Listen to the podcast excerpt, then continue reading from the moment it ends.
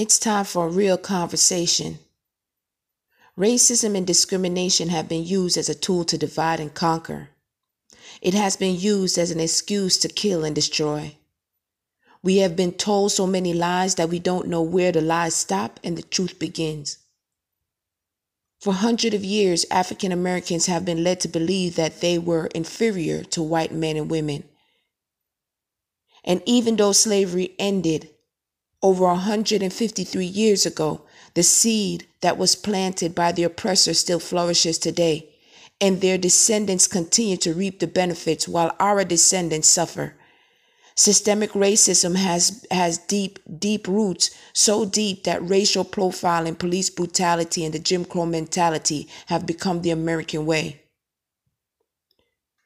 Race may not be real, but I can assure you racism does exist, and the cycle of hate and discrimination will continue unless we face the truth. The truth is white the truth is the truth is white supremacy, power, and money is at the root. The truth is, racism and discrimination is not a thing of the past, it is alive and in full effect. And you must decide if you want to be a part of the problem or the solution. What can you do to make a difference?